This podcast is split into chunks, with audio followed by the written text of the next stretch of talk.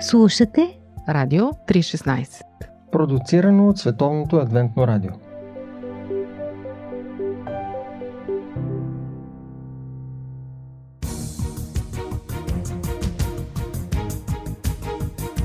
Скъпи слушатели, вие сте с поредицата Библейски курс по Радио 316 и днес ще поговорим за човек. Аз съм Борисов Йорданов и тук в студиото в Пловдив отново сме заедно с моя колега пастор Петър Кузев, специално за вас, слушателите на Радио 316. Здравейте от мен, уважаеми слушатели. Да, днес темата ни е озаглавена по Божия образ, което означава, че човекът не е някакво животно, което е надскочило от другите животни с интелекта си, но той е създаден от Бога и то по образа на своя създател. Както винаги, отново ще поставим Исус Христос в центъра на нашата тема, защото Той е всъщност този, който е създал човека. Затова ще говорим за Исус Христос и човека. Нека първо да видим какво е човекът. Ако потърсим да разберем от какви химични елементи е съставен човека, то можем онлайн да отворим Уикипедия и там да открием следното. 65% кислород, 18% въглерод, 10% водород, 3% азот, 1,5% калци и 1% фосфор. Тези елементи представляват 99% от телесната маса на хората. Знаем още, че над половината от теглото на човешкото тяло се състои от вода. Но тази информация не ни помага кой знае колко да разберем какво представлява човекът. От древността гръцките философи разсъждават на този въпрос и Платон се опитва да даде отговор, като казва, че човек е двукратко животно без пера. Да. Циникът Дилген решава обаче да оспори това определение по своя си начин. Взема един петел, ускубва му перата и го показва на всички с думите Ето го човека на Платон.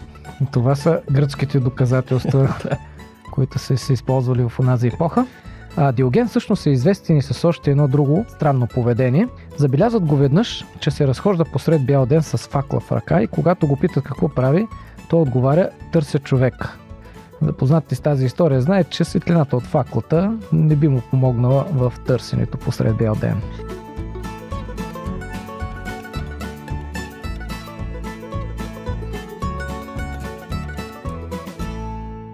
Затова да потърсим и ние отговор на въпроса какво е човекът, но не чрез безполезните опити на философите. На празни ще бъдат и спекулациите на учените, които вярват, че той е еволюирала човекоподобна маймуна. Създателя Бог Исус Христос ни разкрива в Библията онова, което може да ни помогне с отговора на въпроса какво е човекът. Да, в Библията е отговорът.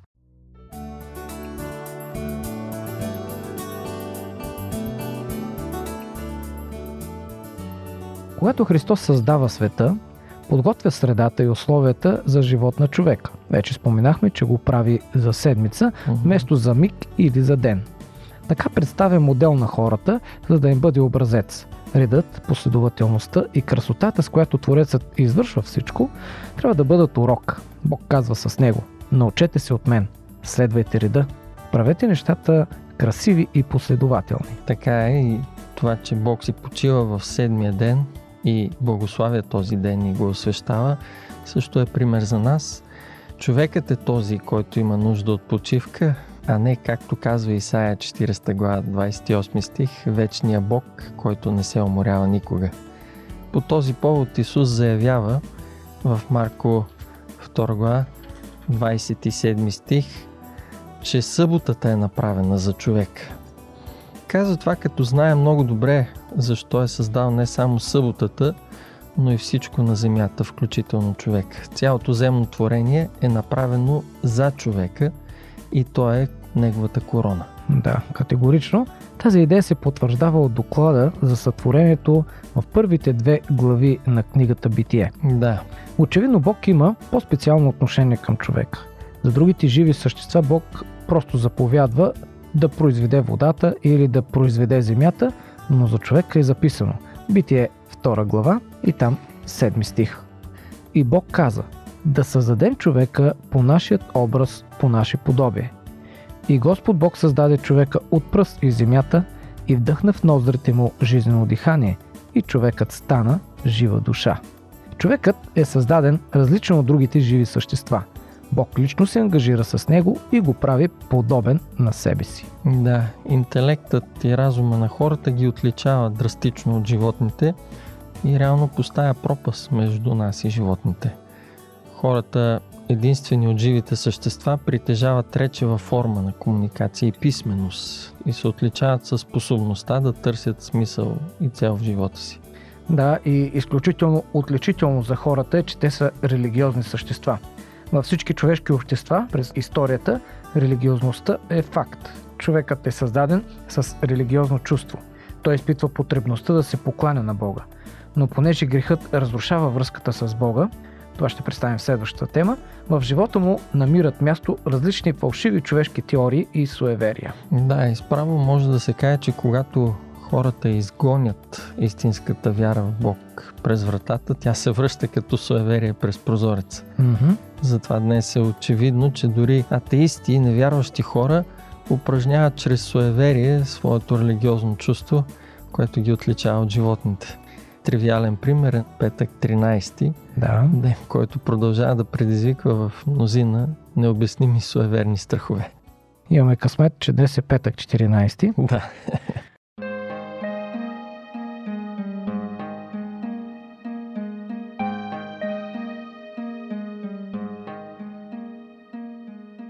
Какво означава, че човекът е създаден по Божият образ?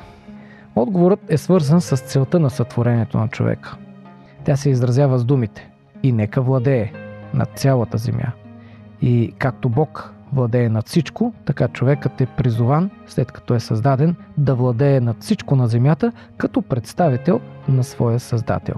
От друга страна, Новия Завет споменава, че по образа на Бога означава подобие в познание. Както вече споменахме, човек отразява интелектуалния образ и разума на Твореца си. Споменава се още в е, Ефесяни 4 глава 24 стих, че човека отразява образа на Бога в праведност и светост. Или това означава морално подобие. В този смисъл не бива да пропуснем и свободата на човека да прави морален избор, което също е божествено подобие. Да. А Библията ни представя Бог още като емоционално същество. Той обича своите създания. Очевидно е подобието и в това отношение. Можем да добавим и социалната област, по отношение на която Бог казва, че не е добре за човека да бъде сам, според Битие 2 глава 18 стих. Както Божието триединство изразява социалната същност на Бога, така и семейното единение между мъжа и жената разкриват социалното подобие на Бога. И въпреки, че не можем да си го обясним как точно, образът на Бога е отразен и физически в човека. Имаме някои индикации в Библията за това. Например, в текстове като Изход 33 глава, 22 стих или Езекил 1 глава, 26 стих, където се споменава за Божието лице, Божията ръка, гръб или Божията същност, която изглежда подобно на човек. Да, като обобщение можем да кажем, че Бог създава човека в много отношения по своя образ. След малка пауза ще продължим с нашата тема с въпроса за човешкото естество. Какво казва Библията за естеството на човека? Останете с нас, за да чуете нещо повече за това.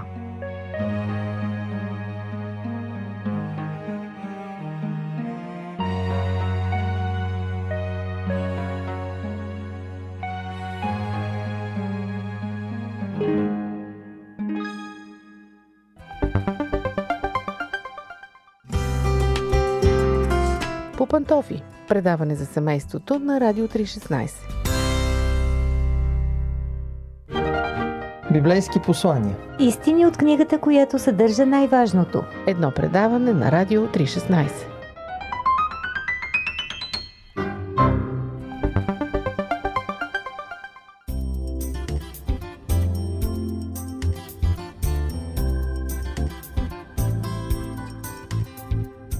Продължаваме темата за човека и неговото естество, която заглавихме по Божият образ.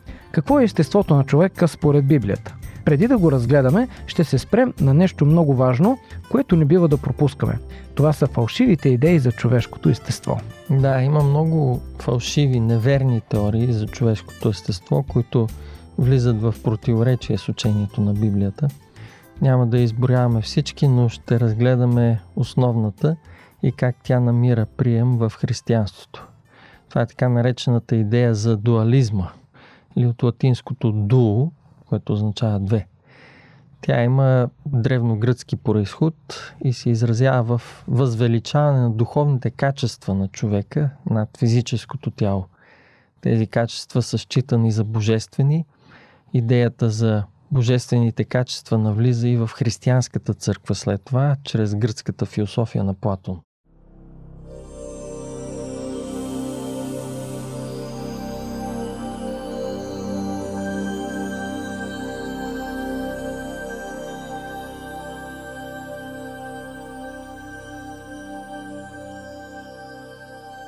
Платон е гръцки философ, който живее през 4 век преди Христос и учи, че истинската реалност е духовната, а тялото е гробница за душата. Душата според него е несътворена и безсмъртна и се вселява в тялото при раждането, а го напуска през смъртта, за да се всели в друго тяло. Да, с разпространението на християнство обаче още през първи век в църквата навлизат хора, които вярват в тази идея. Историците ги наричат гностици – или последователи на синкретичното религиозно движение на гностицизма. Те отричат християнското учение за Възкресението и лансират идеята на Платон за душата. В следващите векове гръцката философия и идеите на Платон навлизат още по-осезаемо в християнството. Счита се, че това започва да се случва в град Александрия, който е център не само на гръцката философия, но се превръща в център и на християнската теология – Християнските теолози са повлияни да считат тялото като седалище на сексуалните и други страсти. Затова приемат аскетизма като модел за истинска набожност. Въпреки, че вярват в библейската доктрина за сътворението и възкресението, теолозите в църквата започват постепенно да учат, че душата се отделя от тялото при смъртта и очаква, било то съзнателно или не, възкресението си. И макар да се счита от тях, че душата не съществува преди да е създаден човека, както Платон всъщност вярва, след като е създадена душата, от този момент нататък за тях тя вече е вечна. През средновековието окончателно започва да се вярва, че в промеждутъка между смъртта и възкресението на тялото, душата е в съзнателно състояние. За съжаление, това фалшиво, небиблейско разбиране за естеството на човека съществува и до ден днешен сред християнските църкви. Да видим сега какво учи Библията за начина по който Бог създава човек.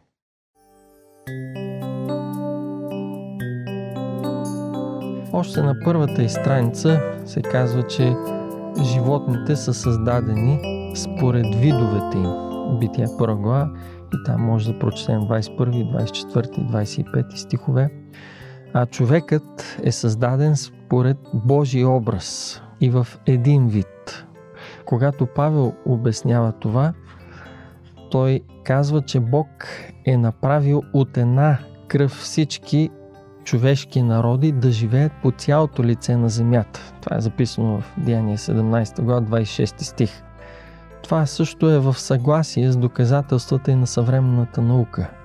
Както генетичните изследвания, така и проучванията на лингвистите водят до извода, че хората имат един общ происход – и това потвърждава твърдението на Библията, че преди да се обособят хората през вековете в отделни раси, според Битие 11 глава 1 стих, по цялата земя се употребяваше един език и един говор. За мнозина е странно, че Бог създаде човека от пръст от земята според Битие 2 глава 7 стих, но както посочихме вече в началото на темата, човешкото тяло не се състои от никакви по-различни елементи от тези, които се съдържат в пръста или почвата. Нещо повече, съдържанието на нашите тела се поддържа от това, което се набавяме чрез растенията и животните, които от своя страна се набавят тези вещества също от почвата, ядейки растенията. Да, всички тези химични елементи ги има там когато Бог оформя тялото на човека, според Битие 2 глава 7 стих, който ти цитира част от него, Там е записано, че Бог вдъхва в ноздрите му жизнено дихание и човека стана жива душа. От тези Бог вдъхновени думи ни правят впечатление две неща. Първо, жизненото дихание е живота, който Бог вдъхва на човека, за да може безжизненото тяло да оживее. Четем за него и в друга библейска книга, където се казва, че дишането на всемогъщия ме оживотворява. Това е от Тиов 33 глава 4 стих. Мислил съм си как можем да сравним това божествено дихание с някакъв импулс на живот. Например, жизнената енергия от Бога можем да сравним по един несъвършен начин с електрическия ток. Той прави необходимото, за да заработят електрическите уреди в нашия дом, които могат да се различават много едни от други, но без него те не могат да функционират, както човешкото тяло не функционира без живот от Бога и това въжи за всяко живо същество. А кое е второто нещо, което виждаме в текста, че човека е станал жива душа? Второ, което се вижда в текста е разликата между фалшивото дуалистично разбиране за човешкото естество и библейското описание. Текста изрично посочва, че човекът стана жива душа.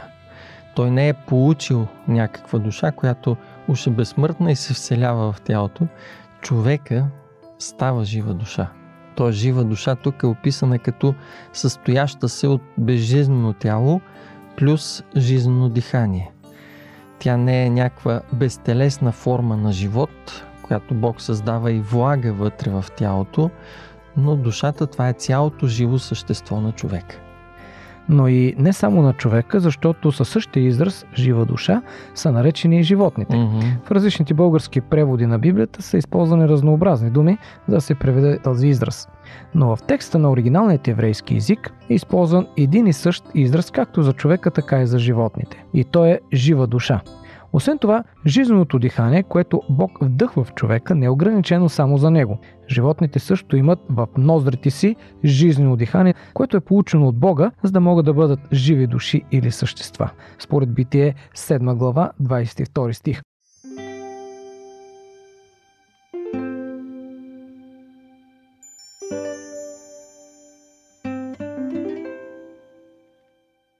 Втората глава на Библията описва разликата между половете.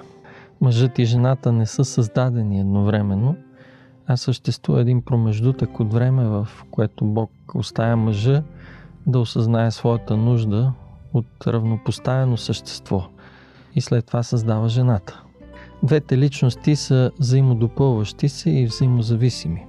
Това е изразено ясно чрез думите в Битие 2 глава 24 стих – че ще бъдат една плът.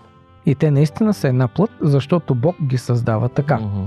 В Битие, 2 глава, и там от 21 до 24 стих, ние разбираме следното. Тогава Господ Бог даде на човека дълбок сън и той заспа. И взе едно от ребрата му и изпълни мястото му с плът. И Господ Бог създаде жената от реброто, което взе от човека и я приведе при човека. А човекът каза – тази вече е кост от костите ми и плът от плътта ми. Тя ще се нарече жена, защото от мъжа бе взета. Затова ще остави човек баща си и майка си и ще се привърже към жена си и те ще бъдат една плът. Забележителен е начинът, по който е сътворена жената. Бог влага важен замисъл в това, че материята за жената е взета от място близко до сърцето. Не от главата, нито от краката, тя е равнопоставена, не по-виша, нито по-ниша от мъжа. Mm-hmm. Онези, които твърдят, че жената е по-ниша от мъжа, че е създадена да бъде подчинена на него, пропускат да забележат нещо важно. Историята на сътворението на човека не се развива от създаване на по-више към по-нише. Битие първа глава е точно обратното. От по-ниши създания към по-висши. А във втора глава развитието е от непълнота към пълнота. Човека осъзнава своята непълнота – и Бог създава жената, която го прави завършен. Да, интересни аргументи. Произлизането на жената от мъжа също не означава подчиненост, защото произлизането на мъжа от пръста не означава, че той се подчинява на пръста. Очевидно е също така, че и на двамата е дадена властта над земята, а не само на мъжа.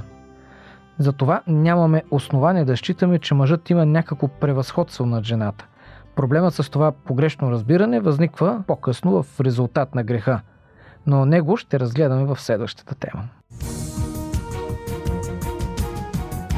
Скъпи слушатели, каним ви да бъдете с нас и в следващото предаване, когато ще разберете нещо повече за най-голямата епидемия, поразявала някога човечеството.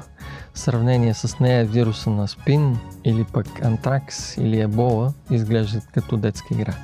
Слушайте ни в поредицата Библейски курс по Радио 316, когато отново ще бъдем с вас.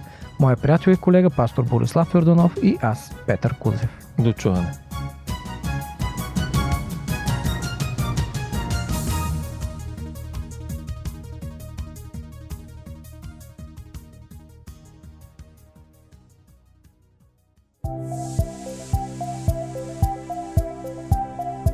Слушате Радио 316.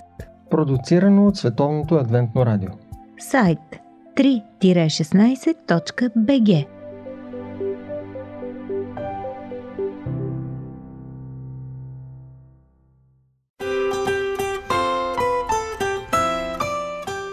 По пантофи.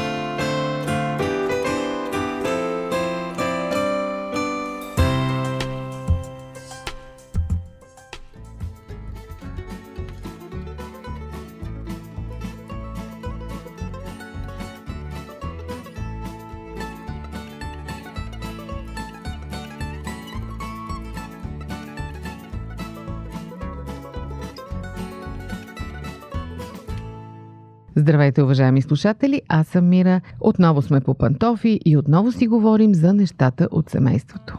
Сигурно сте попадали на двойки, за които веднага казвате тези много се обичат. Им личи, изписано има на лицата, че са щастливи. Ако обаче ви запитам по какво познахте, защо според вас те са щастлива двойка, може би ще започнете да се чешете по главата и да кажете, ми, не знам, то си личи. Колкото и да е неопределен и неясен този отговор, да знаете, че е верният отговор. Наистина, на щастливите двойки им личи, че се обичат и че са щастливи. Че са един за друг. Разбира се, на нещастните също им личи, но днес няма да говорим за тях. Днес съм избрала да си говорим за нещата, по които можете да познаете веднага, още в първите минути на запознанството, дали една двойка е щастлива или не. Разбира се, можете да си направите проверка и за вас самите, как изглеждате в очите на хората. Дали вие сте щастлива двойка. И така, първото нещо, по което познавате една щастлива двойка е, че те се карат, но се сдобряват бързо. Не разтеглят спора във времето, не са си сърдити с часове, с дни, пази Боже с месеци или с години. Такава патология на отношенията при тях няма. В никакъв случай не казвам, че щастливите двойки никога не се карат, защото такива двойки няма, но при тях сдобряването е бързо, с усмивка, искрено и чисто. При тях средни със седмици и с месеци няма. Друг признак, по който познавате щастливите двойки. Те не си натякват един на друг, когато единият е сбъркал, а забравят миналото и гледат само напред. Ако някога сте ходили на семейен терапевт, сигурно знаете, че са ви подчертавали дебело. Не въдете скелетите от гардероба. Не припомняйте стари грешки от преди години. Не си натяквайте един на друг за неща, в които сте сбъркали. Точно това е един от отличителните белези на щастливите двойки. В някакво обикновено пререкание те не казват «А ти тогава спомниш ли си когато?» и съответно да се извади някаква история от преди година, 2, 5 или 10. Тоест те забравят миналото, лошото в миналото и гледат напред. Освен това, щастливите двойки кроят планове за бъдещето и ги изпълняват. Ето това е отличителния белег. Те не изливат разни красиви приказки, за които после няма никакво бъдеще и изобщо не се осъществяват. Всички двойки корят планове за бъдещето, но обикновено щастливите са тези, които пристъпват към изпълнение. Казват, нека да отидем някъде, да видим нещо, просто правят план, заминават и го виждат. При нещастните двойки разговорите са изпълнени с това, аз исках да направим това, ти искаше да направим онова, но нищо от тези неща не е видяло бял свят. Освен това, щастливите двойки не се сравняват с другите двойки, защото знаят, че са щастливи и тяхната любов е неповторима. Това сравняване с другите е голяма беда, не само при семействата, а изобщо, но при семействата като че ли въжи с особена сила. Съседите обичат да си надничат един на друг в дворовете и да гледат кой какво има и какво няма. И съответно да се заражда завист за това, че другите са по-напред, имат нещо, което ние нямаме, ходили са на място, на което ние не сме ходили, постигнали са нещо, което ние не сме постигнали. Или пък обратното. Не ги е сполетяло нещо, което нас е сполетяло и така нататък и така нататък. И изобщо щастливите двойки не изпитват нужда постоянно да демонстрират щастието си с разни външни признаци на благополучие, с разни щастливи прегърнати снимки във Фейсбук, за да доказват, че са щастливи. Те си знаят, че са такива. Животът събран в едно интервю. Живот – джобен формат. Вие слушате Радио 316. Продуцирано от Световното адвентно радио.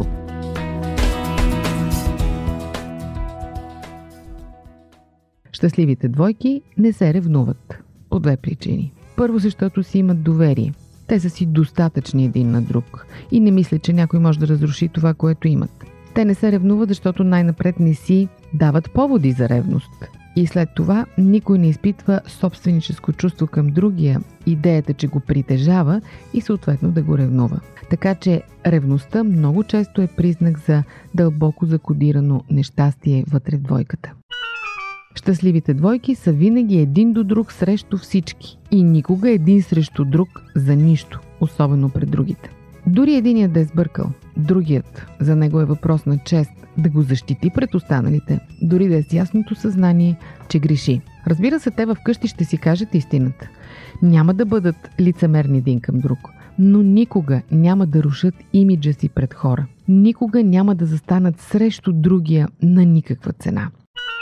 Щастливите двойки нямат страх от бъдещето си. Очакват всичко с нетърпение. Много често нас ни навяват черни мисли, Започваме да си мислим какво ще стане като стареем, ами ако се разболеем, ами ако загубим работа, ами ако останем без пари. Това се случва на всички. И на щастливите, и на нещастните двойки. Но щастливите не се страхуват. Те просто знаят, че са заедно и тяхната любов побеждава всичко. Те знаят, че има на какво да се облегнат. Партньорите в една щастлива двойка не се съревновават и не си държат сметка един на друг, кой е свършил повече работа от дома, не си делят така задълженията с сантиметър, а напротив усещат кога други е уморен и всеки доброволно поема задълженията му помага. Постоянният състезателен дух аз правя, ти не правиш, аз направих повече, ти направи по-малко е признак за неудовлетворение от любовта. Дори бих казала за леко заминаване на любовта надалече. Щастливите двойки не позволяват на клюки безпочвени лъжи да рушат щастието им. Първо си вярват един на друг, след това на околните. Колко семейства са били разрушени, колко щастливи връзки са били погубени, защото единият е надал ухо на приказки, клюки, лъжи, интриги, на недоброжелателни или просто лекомислени хора. Не позволявайте това да разрушава вашето щастие. И накрая, щастливите двойки, които се обичат, не крият нищо един от друг. Не живеят паралелен тайн живот. Истината преди всичко, колкото и да е горчива. Когато човек заспива вечер с мисълта, че не крие нищо от любимия човек, е най-доброто възможно приспивателно и най-добрата гаранция за здрав сън и почивка. Така че, скъпи приятели, надявам се вие да сте от щастливите двойки, на които това им личи. Пожелавам ви го от сърце. Това беше от мен за днес. Аз съм Мира. До чуване до следващия път.